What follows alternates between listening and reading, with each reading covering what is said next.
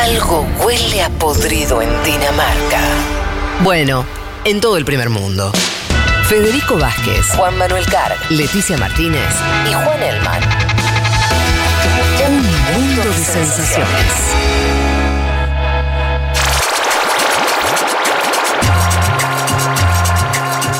De acá, lo que se venía era ir a Uruguay, ¿no? Eh, íbamos a hablar entonces de la movilización en Uruguay contra el gobierno de la calle Pou, paro del PIN-CNT, sindical unitaria. Sí, Hay señor. que marcar eso, porque es un extraño caso eh, en Latinoamérica.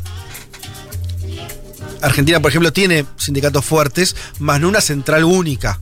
Eh, lo tuvo mucho tiempo, después ya no. En Uruguay es una tradición que muy fuerte, ¿no es cierto? Tradición muy fuerte eh, y que además, como decía Leti antes, es el tercer paro general desde que la coalición multicolor está en el gobierno, ¿no? Desde que Luis Lacalle Pou es el presidente de Uruguay.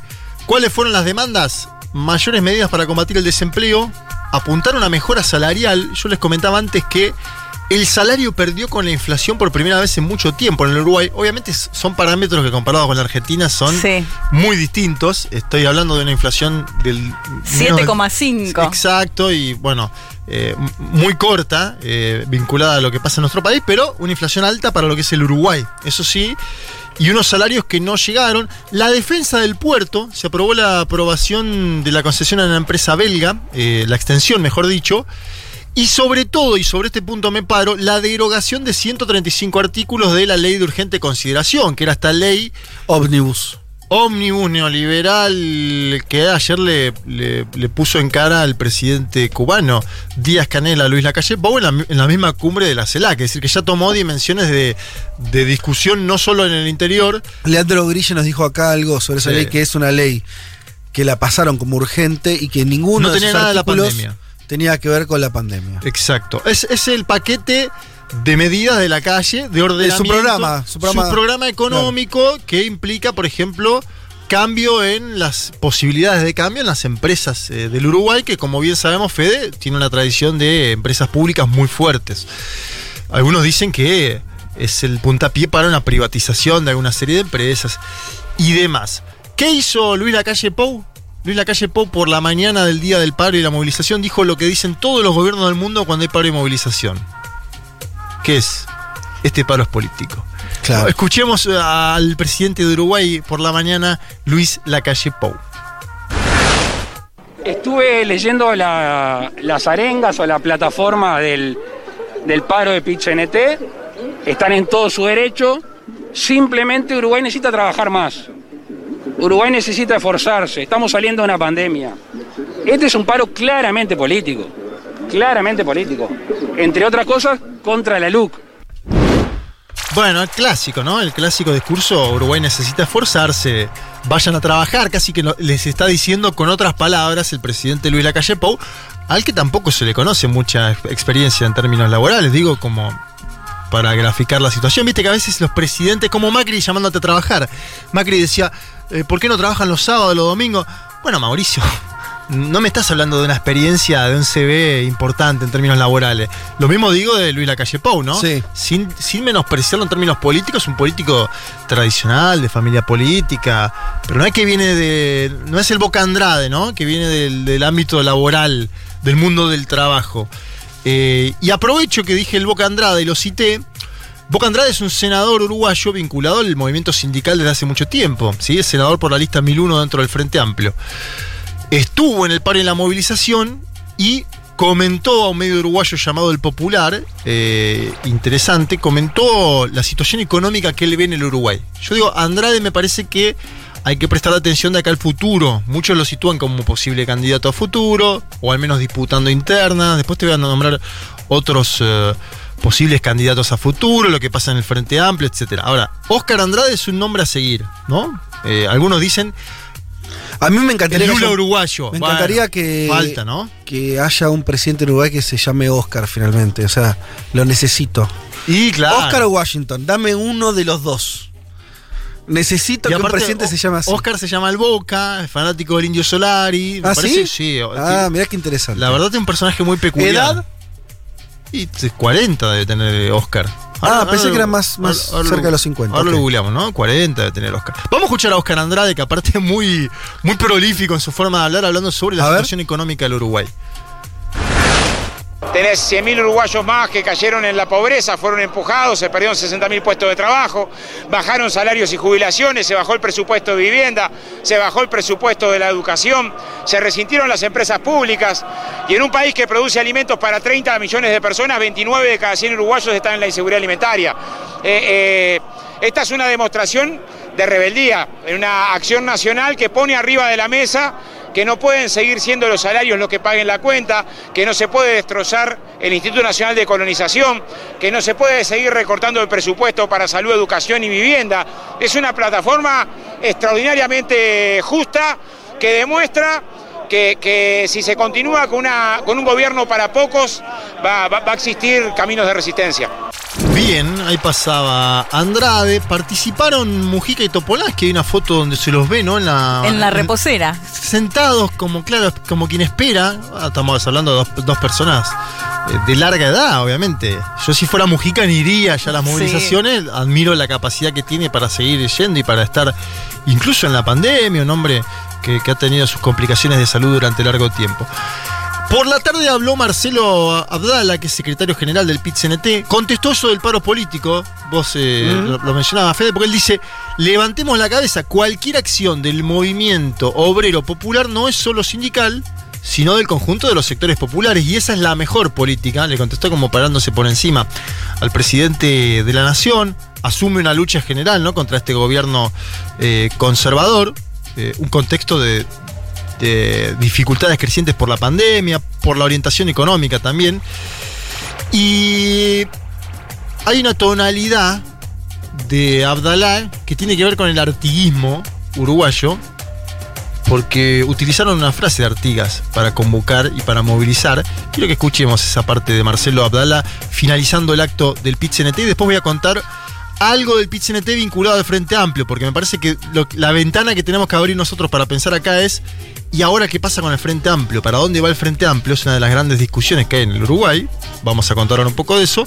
Pero escuchemos primero al secretario general del PIT-CNT, Marcelo Abdalá, hablando de cómo fue la jornada de paro y movilización. con Artigas. ¡Viva la patria de Artigas! Que los más infelices sean los más privilegiados. ¡Viva la unidad del campo popular! Hoy hicimos historia. Arriba, compañeras y compañeros. Que los más infelices sean los más privilegiados.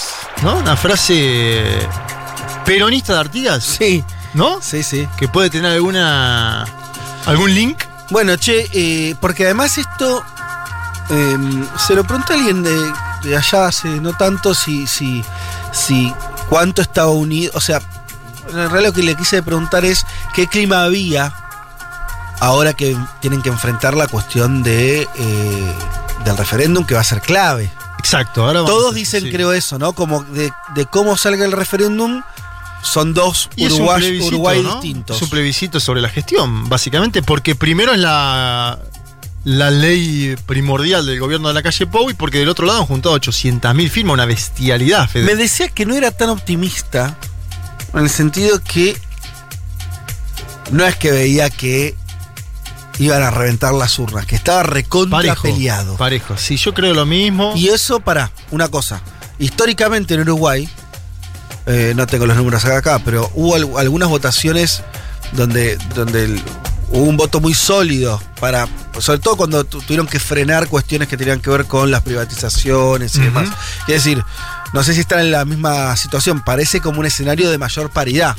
Parece de mayor paridad y aparte en la calle, si miramos las elecciones en América Latina, casi todos los oficialismos les fue mal. Sí. La calle conquistó mayoría de alcaldías, ¿sí? Eh, perdió en las dos más grandes. Viste que siempre las elecciones podemos... Sí, Montevideo y Canelones, ¿no? Claro, perdió Montevideo y Canelones. Sí, Ahora, pero en el el, resto- interior ganó Mm. y con fuerza. Eh, bueno, me parece que ese dato hay que tenerlo en ¿Cuándo cuenta. es la fecha de ese plebiscito? No, se sabe todavía, se- Ah. se, estipula que pueda ser en marzo del año próximo, marzo Claro. de 2022. No falta mucho. Está bueno porque nos agrega un poco de distancia del noviembre escandaloso que vamos a tener Sí, en. Sí. informativos. Bueno, la otra noticia del PIT-CNT está vinculada al Frente Amplio. Fernando Pereira, presidente del PIT-CNT, Fernando Pereira, presidente del PIT-CNT, presentó formalmente su candidatura a la presidencia del Frente Amplio. ¿sí? Eh, no es Abdala, yo le pasé a Abdala, Abdala es el secretario general. Pereira es el presidente del PIT-CNT, va a pedir licencia en el próximo congreso del PIT-CNT, que va a ser el 25 de septiembre, deja la actividad sindical después de 25 años para dedicarse a la construcción del Frente Amplio. Tiene el apoyo, estuve preguntando, tiene el apoyo de el MPP de Mujica, del PC y del astorismo, es decir, tres sectores muy amplios del, del propio FA, tres sectores importantes de peso, no así del Partido Socialista, que lleva a Gonzalo Sibila, su actual secretario general, como candidato a la presidencia del Frente Amplio. Parece que es una apuesta más de Sibila de levantar también la cabeza dentro del Frente Amplio y él me dice, ayer justo hablé con él, chateé, tener ciertas discusiones en la interna, ¿sí? Eh, parece, a, mí, en lo personal, si me preguntás, él se está queriendo diferenciar de todos estos sectores que han logrado una unidad y que van detrás del PIT-CNT y obviamente plantear eh, una posición distinta. Los que saben de la política uruguaya me dicen, me descuentan que Pereira va a ser el presidente del FA. Yo no sé. Me cansé de decir de que me digan cosas y que después pasen otras. Ajá. No en Uruguay, sino en América Sí, Latina en general. general, digo. Y sí, Eh, pero siempre. si uno tiende a ver el desagregado, Sí. el MPP, el PC, el astorismo demás, Hay una dice, mayoría ahí. Hay una fuerza grande ahí en ese sector. Escuchemos a Fernando Pereira sobre cómo va a ser su, su planteo al interior del propio Frente Amplio, o mejor dicho, de la campaña para la presidencia del Frente Amplio. El Frente Amplio es amplio y su definición de amplitud tiene que ver con la unidad sin exclusiones. Y si hay gente que no está en el Frente Amplio porque está descontenta, porque no se sintió comprendida, porque no se sintió escuchada, hay que ir a hablar con esa gente a donde esté. Y a veces no nos van a comprender, iremos una, dos o quinientas veces. Y a veces van a seguir sin comprendernos, pero nunca levantarle un muro a un compatriota. Nunca levantarle un muro adelante a un compatriota. No hay que adjetivar sobre los compatriotas. Bienvenida a todas las formas de creer al Frente Amplio. Interesante política de amplitud, ¿no? Esto de justo en el debate que tiene la Argentina en este momento, eh, bueno, el frente de todos en particular, digo, eh, está pensando algo que dé las discusiones al interior, pero que intente ensanchar, ¿no? Que intente vincularse de otra forma con la sociedad uruguaya. Es un con- momento- y con las demandas de la sociedad uruguaya, te diría Fede. Es un momento, y no, no quiero hablar de Uruguay, pues la verdad que además la cuestión de la interna del Frente Amplio no la seguí. O sea que te tomo todo lo tuyo. Eh, pero, ¿no creen que es un momento en general Sí, de gobiernos barra alianzas muy amplias? claro. Eh, Sí, señor. Vos nombraste Argentina, pero. Pero eso aparte del pero sí. fíjate lo que está haciendo Lula, Exacto. que está. eh, no, no me entró para hablarlo en el panorama, pero eh, en esta semana de vuelta se juntó con. eh, mm, eh, un senador importante del PMDB. eh, En ¿no? la gira por el nordeste se había juntado además con, mu- con mucha gente del MDB. Sí, Sí, señor. sigue haciendo eso, Sí. claramente. Si vas a Bolivia, ves una alianza también, un, un- ¿no? un intento de mayor amplitud. Sí. Eh, me parece que es. eh, habla mucho de, la, de, de- de ese momento, de este momento.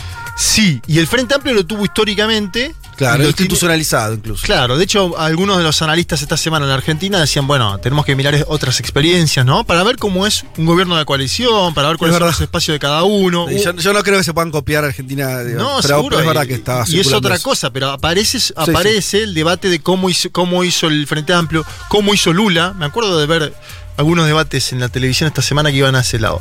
El último audio que les traigo y que está vinculado a esto de la amplitud, porque me parece que hay algo de las experiencias populares de cómo volver a enamorar Fede en un punto. Es toda una pregunta y que creo que viene justo para el momento de frente de todo en la Argentina. Eh, hubo dos años complejos donde la economía y el día a día y la experiencia de gobierno terminaron desencantando un sector incluso de la propia militancia, Mm. ¿no? Eh, Mujica, desde la adversidad del gobierno, me parece que nota algo similar dentro de lo que es la experiencia del Frente Amplio y dice que hay que salir a buscar más. Hay que activar la militancia. Lo dice un tipo que tiene ochenta y pico de años. Esto fue en el día del comité de base que se celebra todos los 25 de agosto, el día de la independencia del Uruguay. es el día del comité de base del Frente Amplio, y Mujica decía eh, este minuto que esc- escuchemos sobre la militancia y sobre cómo falta ir a buscar un poquitito más a las entrañas del pueblo. A ver. Gracias, queridos compañeros, por estar. Y recuerden que no están todos los que son, que faltan muchos que no están y son y ni siquiera lo saben y están en las entrañas del pueblo y hay que buscarlo. Y que están en cualquier partido, no hay que odiar, hay que educar y tener la paciencia de la gota de agua. No se convence con odio, con bofetadas y aplastamiento. Se convence demostrando una gran coherencia entre nuestro decir y nuestro ser. Gracias compañeros, donde quiera que estén. Gracias y un abrazo. Y hasta siempre. Bueno, hay un Mujica, ¿no? Esto de falta mucho que no están, que son militantes, dice él, ¿no? Y ni siquiera lo saben, que están en otros partidos, que están en las entrañas del pueblo y que hay que buscarlos. Eh, por ahí lo estoy pensando yo mucho en el espejo argentino, ¿no? Pero me parece que hay algo ahí de. Nada, de mostrar coherencia entre el decir y el hacer, ir a buscar, movilizarse. Me parece que es una buena síntesis para el final de esta columna, que quedan dos cuestiones entonces en el Uruguay, en el horizonte. Primero, la elección interna del Frente Amplio, Sí. con un desenlace que parece más o menos obvio Mm. con la candidatura casi unitaria de Pereira. Y por otro lado, la consulta popular en torno a la ley de urgente consideración, que ahí sí creo, Fede, eh, va a ser el gran. Bueno, el, el termómetro ¿no? de la política uruguaya.